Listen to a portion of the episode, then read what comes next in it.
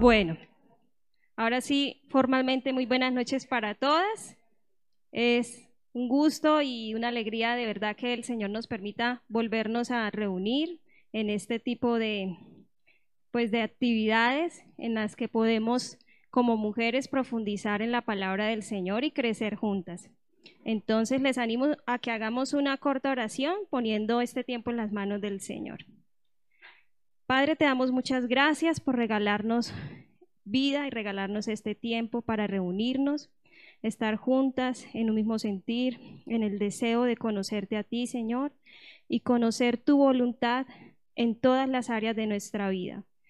Te pedimos, Señor, que en esta noche seas tú gobernando nuestros pensamientos, nuestros corazones, y aún, Señor, seas tú gobernando mi boca y todo lo que yo voy a decir en esta enseñanza. Que seas tú glorificado, que tu nombre sea exaltado, Señor, y que en este tema puntual, Señor, las hermanas que están aquí presentes, las personas que escuchan a través del Internet, puedan encontrarte a ti como el Dios de consuelo, como el Dios de sabiduría, que puede enseñarnos acerca de todas las cosas, especialmente en este tema del matrimonio. Te damos gracias por tu buena voluntad. En el nombre de Jesús. Amén. Bueno, hermanas, les repartí a algunas de ustedes unos papelitos para que ahorita en el momento en que vaya citando los diferentes versículos bíblicos, entonces podamos pasar el micrófono y compartir el versículo bíblico a través del micrófono. Y antes de comenzar pues con el tema que hoy nos corresponde, quisiera como retomar lo que hemos estado aprendiendo en este último mes. Desde el mes pasado iniciamos las reuniones de mujeres. Eh, hace un mes más o menos estábamos aquí algunas, algunas que pudieron estar, otras que no. Y hace una semana también empezamos los grupos pequeños, todo en torno a un tema. Entonces, ¿quién quisiera responderme cuál fue ese tema especial que estamos ahondando y que hemos venido hablando? La consejería bíblica para mujeres, sí, es un tema bastante importante para nosotras. Y quisiera saber si recuerdan algún texto bíblico de los que hemos eh, estudiado, los que escuchamos ese día en la reunión o hace una semana en los grupos pequeños. ¿Algo? Isaías 9.6. ¿Qué dice Isaías 9.6?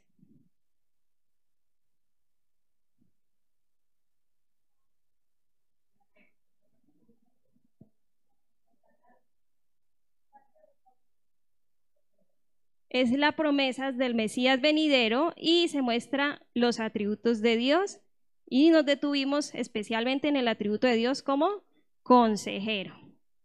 Bueno, y una última pregunta para retomar y resumir lo que habíamos aprendido. ¿Qué aplicación práctica ustedes pudieron sacar de esa enseñanza de la consejería? Si alguna quisiera compartir.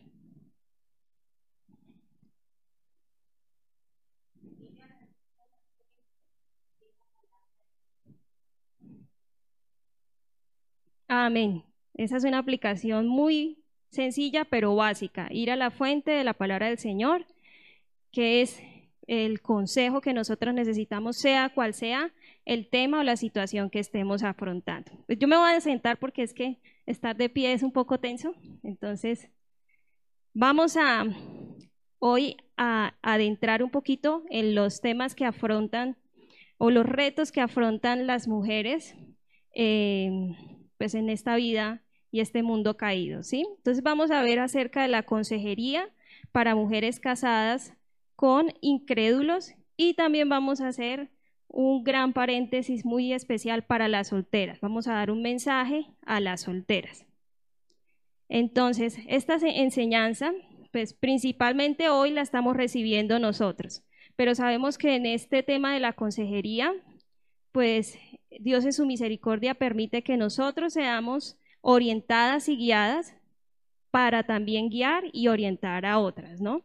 Entonces, ¿para quién va dirigida esta enseñanza? Va dirigida tanto para mujeres que tienen el conocimiento de, Dios y que en algún momento cuando decidieron casarse lo hicieron a su propio juicio y prudencia, pensando que se estaban casando con la persona ideal, pero pues con el tiempo se dieron cuenta que esta persona no era un creyente. Esta enseñanza también va dirigida a las mujeres que con el conocimiento del Evangelio se casaron con hombres que profesaban ser cristianos, pero el fruto de sus vidas mostraba estar muy lejos de esta confesión de fe.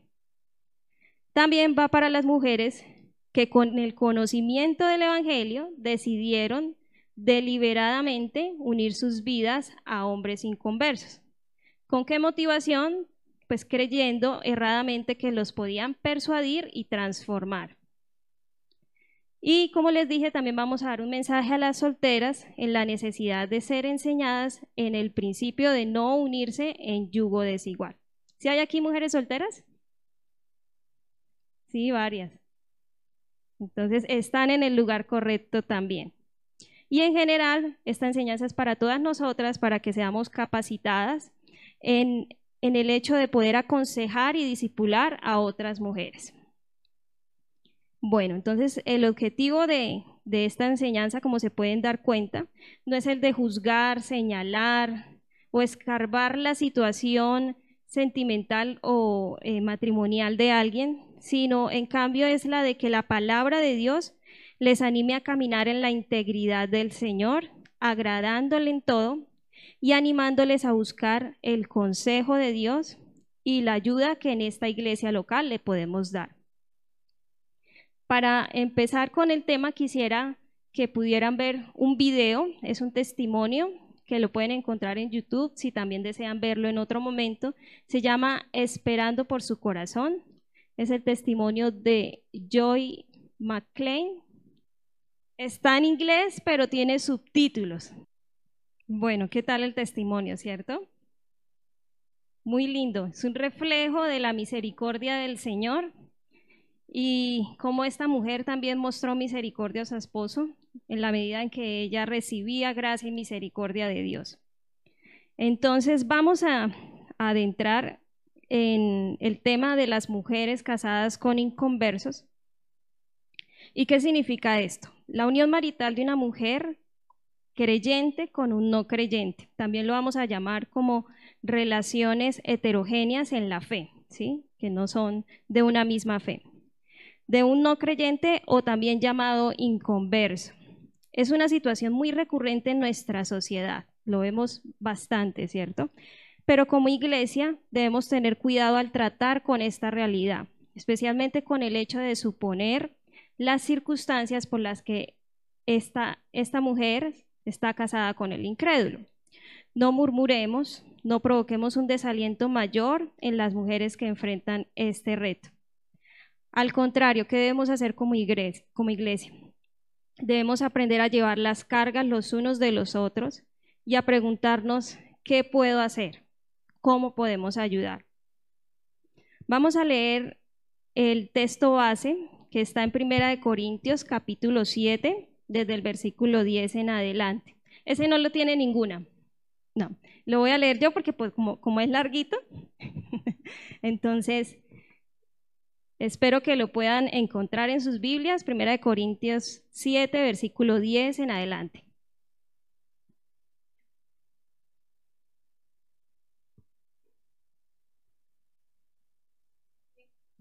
Siete.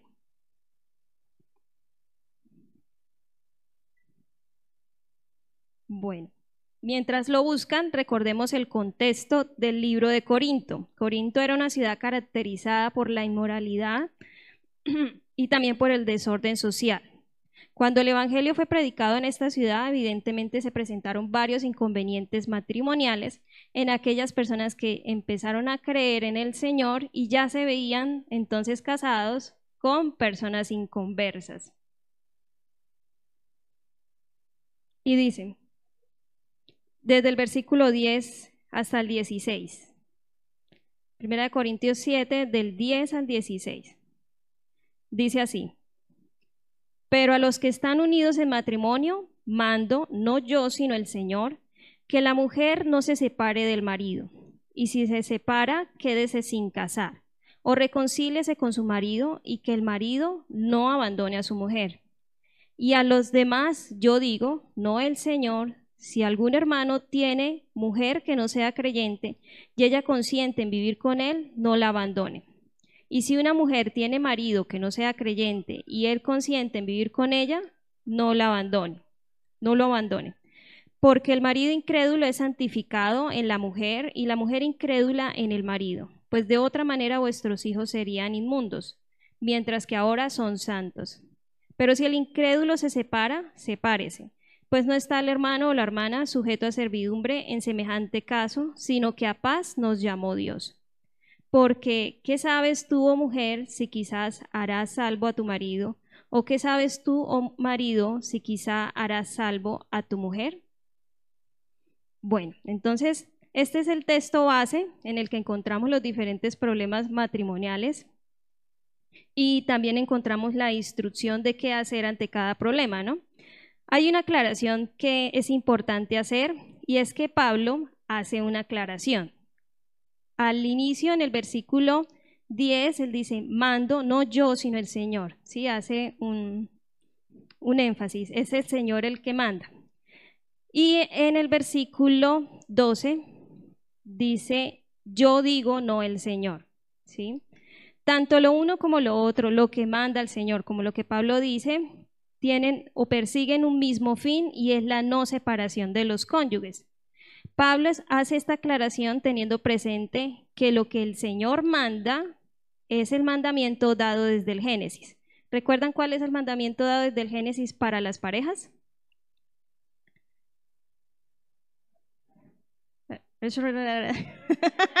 no entendí nada. Dice, y el hombre dejará a su padre y a su madre y se unirá a su mujer y será una sola carne. Y también el Señor Jesús lo dice en Mateo 19, pero lo dice en otras palabras, lo que Dios juntó, no lo separe el hombre. Entonces está hablando de la no separación.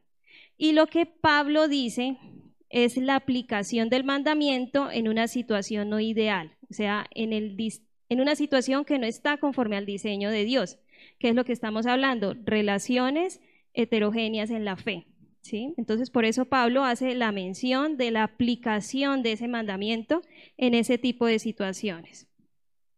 Bueno, y podemos entonces con este versículo revisar cuál es la instrucción principal para la mujer creyente. ¿sí? Bueno, notemos entonces que la instrucción de Pablo es dada bajo la inspiración del mandamiento de Dios y es muy clara y repetitiva. Está en el versículo 10, 11, 12 y 13. ¿Qué pueden ustedes ver ahí que es claro y repetitivo? Que no se separe, que no lo abandone. ¿Sí? Entonces, la instrucción básica y principal es que permanezca unido a su esposo, unida a su esposo. ¿Por qué? Ahí hay dos justificaciones para esta instrucción. Una está en el versículo 16 y es la que nos muestra que ella puede ser instrumento de salvación en las manos de Dios. Es una posibilidad de esperanza para las esposas creyentes y lo menciona en sentido de pregunta. Si notan en el versículo 16 que se hace una pregunta? ¿Qué sabes tú, oh mujer, si harás salvo a tu marido? ¿Sí? Es una pregunta que nos pone a pensar en que, bueno, Dios es soberano y Dios puede permitir que esta persona sea salva. Y también la otra justificación, además de, bueno, de ser instrumento de salvación, está en el versículo 14 sustenta que el cónyuge y los hijos son santificados en esa unión. Es decir, que la mujer que se encuentra en esta condición puede ser una influencia santificadora, una influencia cristiana en el hogar que permita la luz y la obra de Dios en estas vidas, o sea, la de su esposo y la de sus hijos. Esto no significa que ellos vayan a ser salvos por la fe de ella, pero sí significa que puede ser una influencia esto es como lo que una frase popular de que el mundo no lee la Biblia, pero lee a los cristianos, ¿cierto? Esto es lo que pasa en un hogar así, cuando una mujer creyente permanece no solo pues a regañadientes ahí, sino que permanece dando testimonio, pues ella es la Biblia para ese esposo incrédulo y para esos hijos que están creciendo y que se están formando. Entonces, a pesar de que pues el tema de la salvación en el esposo o en los hijos sea un tema de incertidumbre, lo que se debe animar a esta mujer es a descansar en la voluntad del Señor. Sabemos que la salvación es del Señor Ninguno, por muy buena voluntad y motivación que tenga, puede salvar a otro.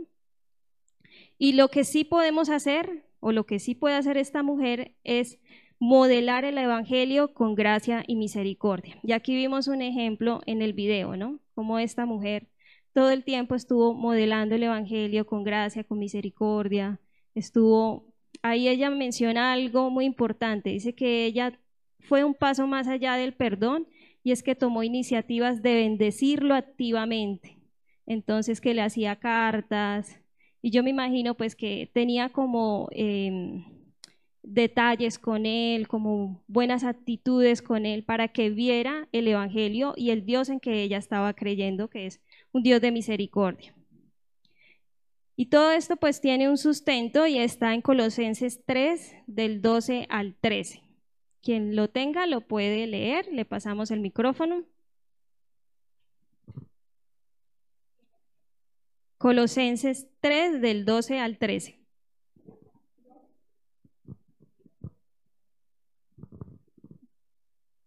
Vestidos pues como escogidos de Dios, santos y amados de entrañable misericordia, de benignidad, de humildad, de mansedumbre, de paciencia, soportándoos unos a otros y perdonándoos unos a otros, si alguno tuviere queja contra otro. De la manera que Cristo os perdonó, así también hacedlo vosotros. Así es, entonces el Señor le está diciendo aquí a esta mujer, vístase de entrañable misericordia, de benignidad, de humildad, de mansedumbre. Perdone. A veces uno lee esta palabra y uno dice, sí, yo debo perdonar a mi hermano en la iglesia, sí, o perdonar a, a la gente de la iglesia. Pero el Señor aquí nos está mostrando que debemos vestirnos, o sea, es una conducta completa, no para ciertos contextos, solo en la iglesia, solo en tal parte. Entonces, esta, esta palabra la puede recordar este, esta mujer, se la podemos enseñar a esta mujer para que tenga un soporte de cómo permanecer unida a un hombre incrédulo. Y lo dice aquí también al final dándonos la mejor motivación que nosotros podemos tener y es que de la misma manera que Cristo nos perdonó, así también lo hacemos nosotras. Entonces esa es la instrucción básica para una mujer que vive con un no creyente. Y vamos a ver otro aspecto importante que encontramos en el texto de 1 Corintios y es un caso especial. Si pudieron notar cuál es el caso especial? En el versículo 15.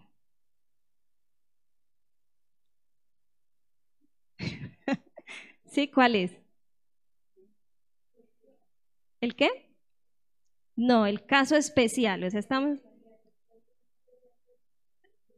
Exactamente. Si el esposo no creyente decide abandonar, dice ahí la palabra que, eh, que lo deje, que lo deje ir, ¿sí?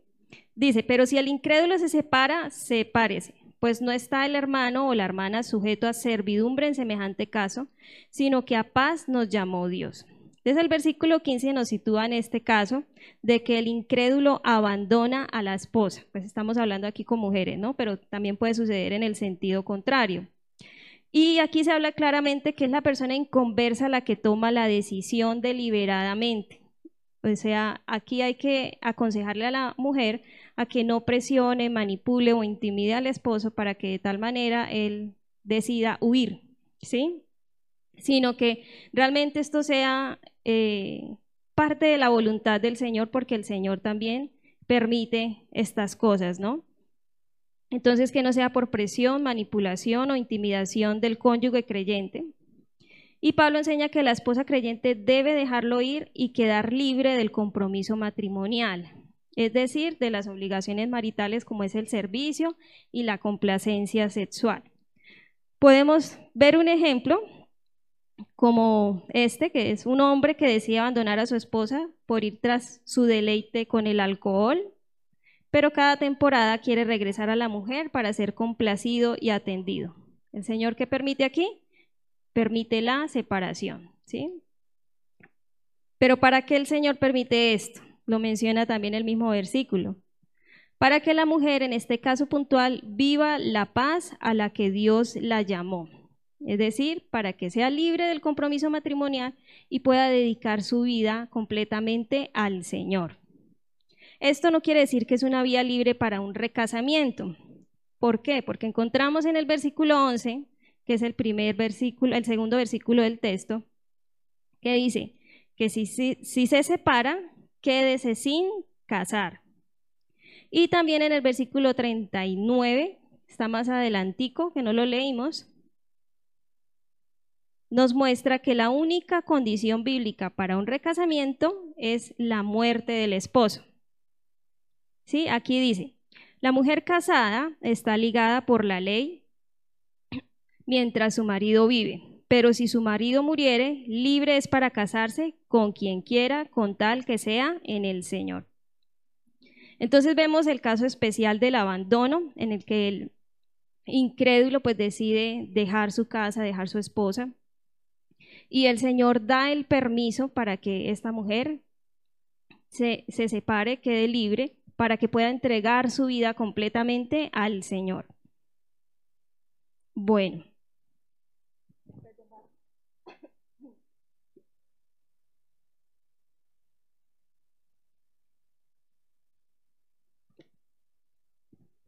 Bueno, también podemos ver otro aspecto que, en la, que viven las mujeres que pasan por esta circunstancia tan difícil, esta situación tan difícil, y es la persecución en casa.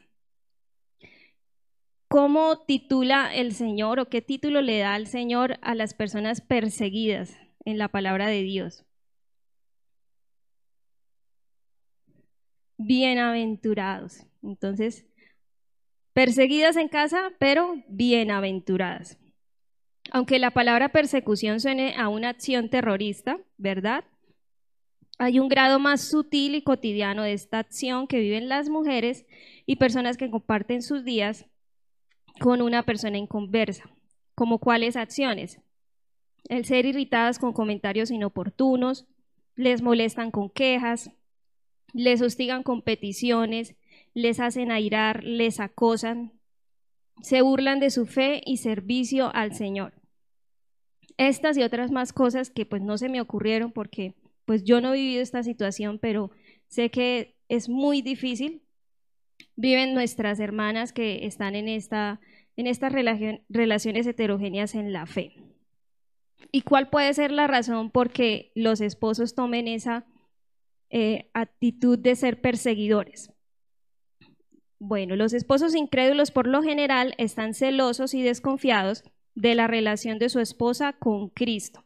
Un esposo puede pensar que Cristo lo ha reemplazado en los afectos de su esposa y ciertamente Cristo debería ser el primero en la devoción de una mujer, eso lo sabemos. Pero que Cristo tenga el primer lugar debería inducir a esta mujer a ser una, a ser una mejor esposa. Entonces, a pesar de que esta mujer sea perseguida, el, mandamiento del Señor es, bueno, que, que esté unida a su esposo y que pueda ser una buena esposa, según el diseño que Dios deparó para ella. Aquí hay una nota importante y es que una cosa es la persecución y otra cosa es que se pase al límite del abuso, ¿no? Como que, como los golpes y las amenazas. Cuando esto sucede, la mujer debe decidir radicalmente guardar su integridad. Esto es algo que se le debe mencionar a una persona que nos pida consejo en este tipo de, situaciones. Cuando hay un abuso físico dentro de un matrimonio, partir del hogar puede ser crucial por el bien de la esposa, del mismo esposo abusador y de sus hijos. Si una esposa está siendo abusada por su esposo, está enfrentando un problema complejo que no tiene una sola respuesta correcta. Solo ella puede determinar qué es lo mejor para su situación.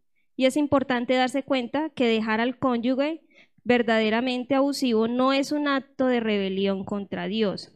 La partida de una esposa puede ser un acto de amor ministrado a su esposo. Marcharse del hogar no necesariamente va a llevar a un divorcio.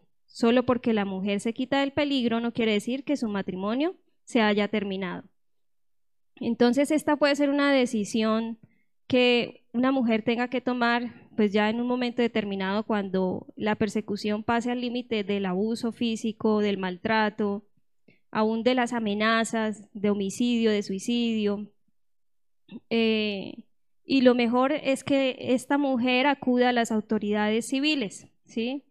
Esto no quiere decir pues que eh, se está rebelando contra el Señor, sino al contrario, es un acto de amor ministrado para su esposo, porque está de alguna, de alguna manera limitándole que siga pecando, que siga ofendiendo a Dios con este maltrato.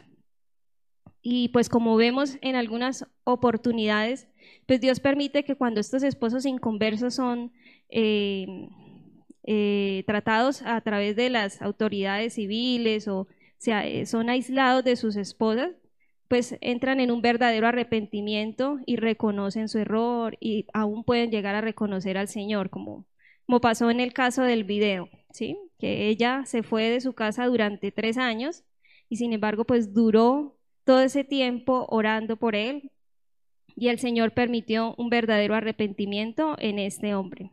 Entonces esta es una mención muy importante que hacer porque a veces algunos consejeros tienen muy buenas intenciones, pero no mencionan esto y a veces las mujeres aguantan hasta golpes y cosas muy, muy difíciles, dolorosas, y pues se puede llegar a una tragedia si no hacemos este tipo de mención. Ahora sí volvemos al tema de la persecución, lo que estábamos diciendo antes del hostigamiento, de la burla, de las palabras de pronto no muy amables. ¿Y qué puede hacer una mujer en este tipo de situación de persecución? Puede recordar el consuelo del Señor que Dios da para los perseguidos. Está en Mateo 5 del 10 al 12 y quien lo tenga lo puede leer.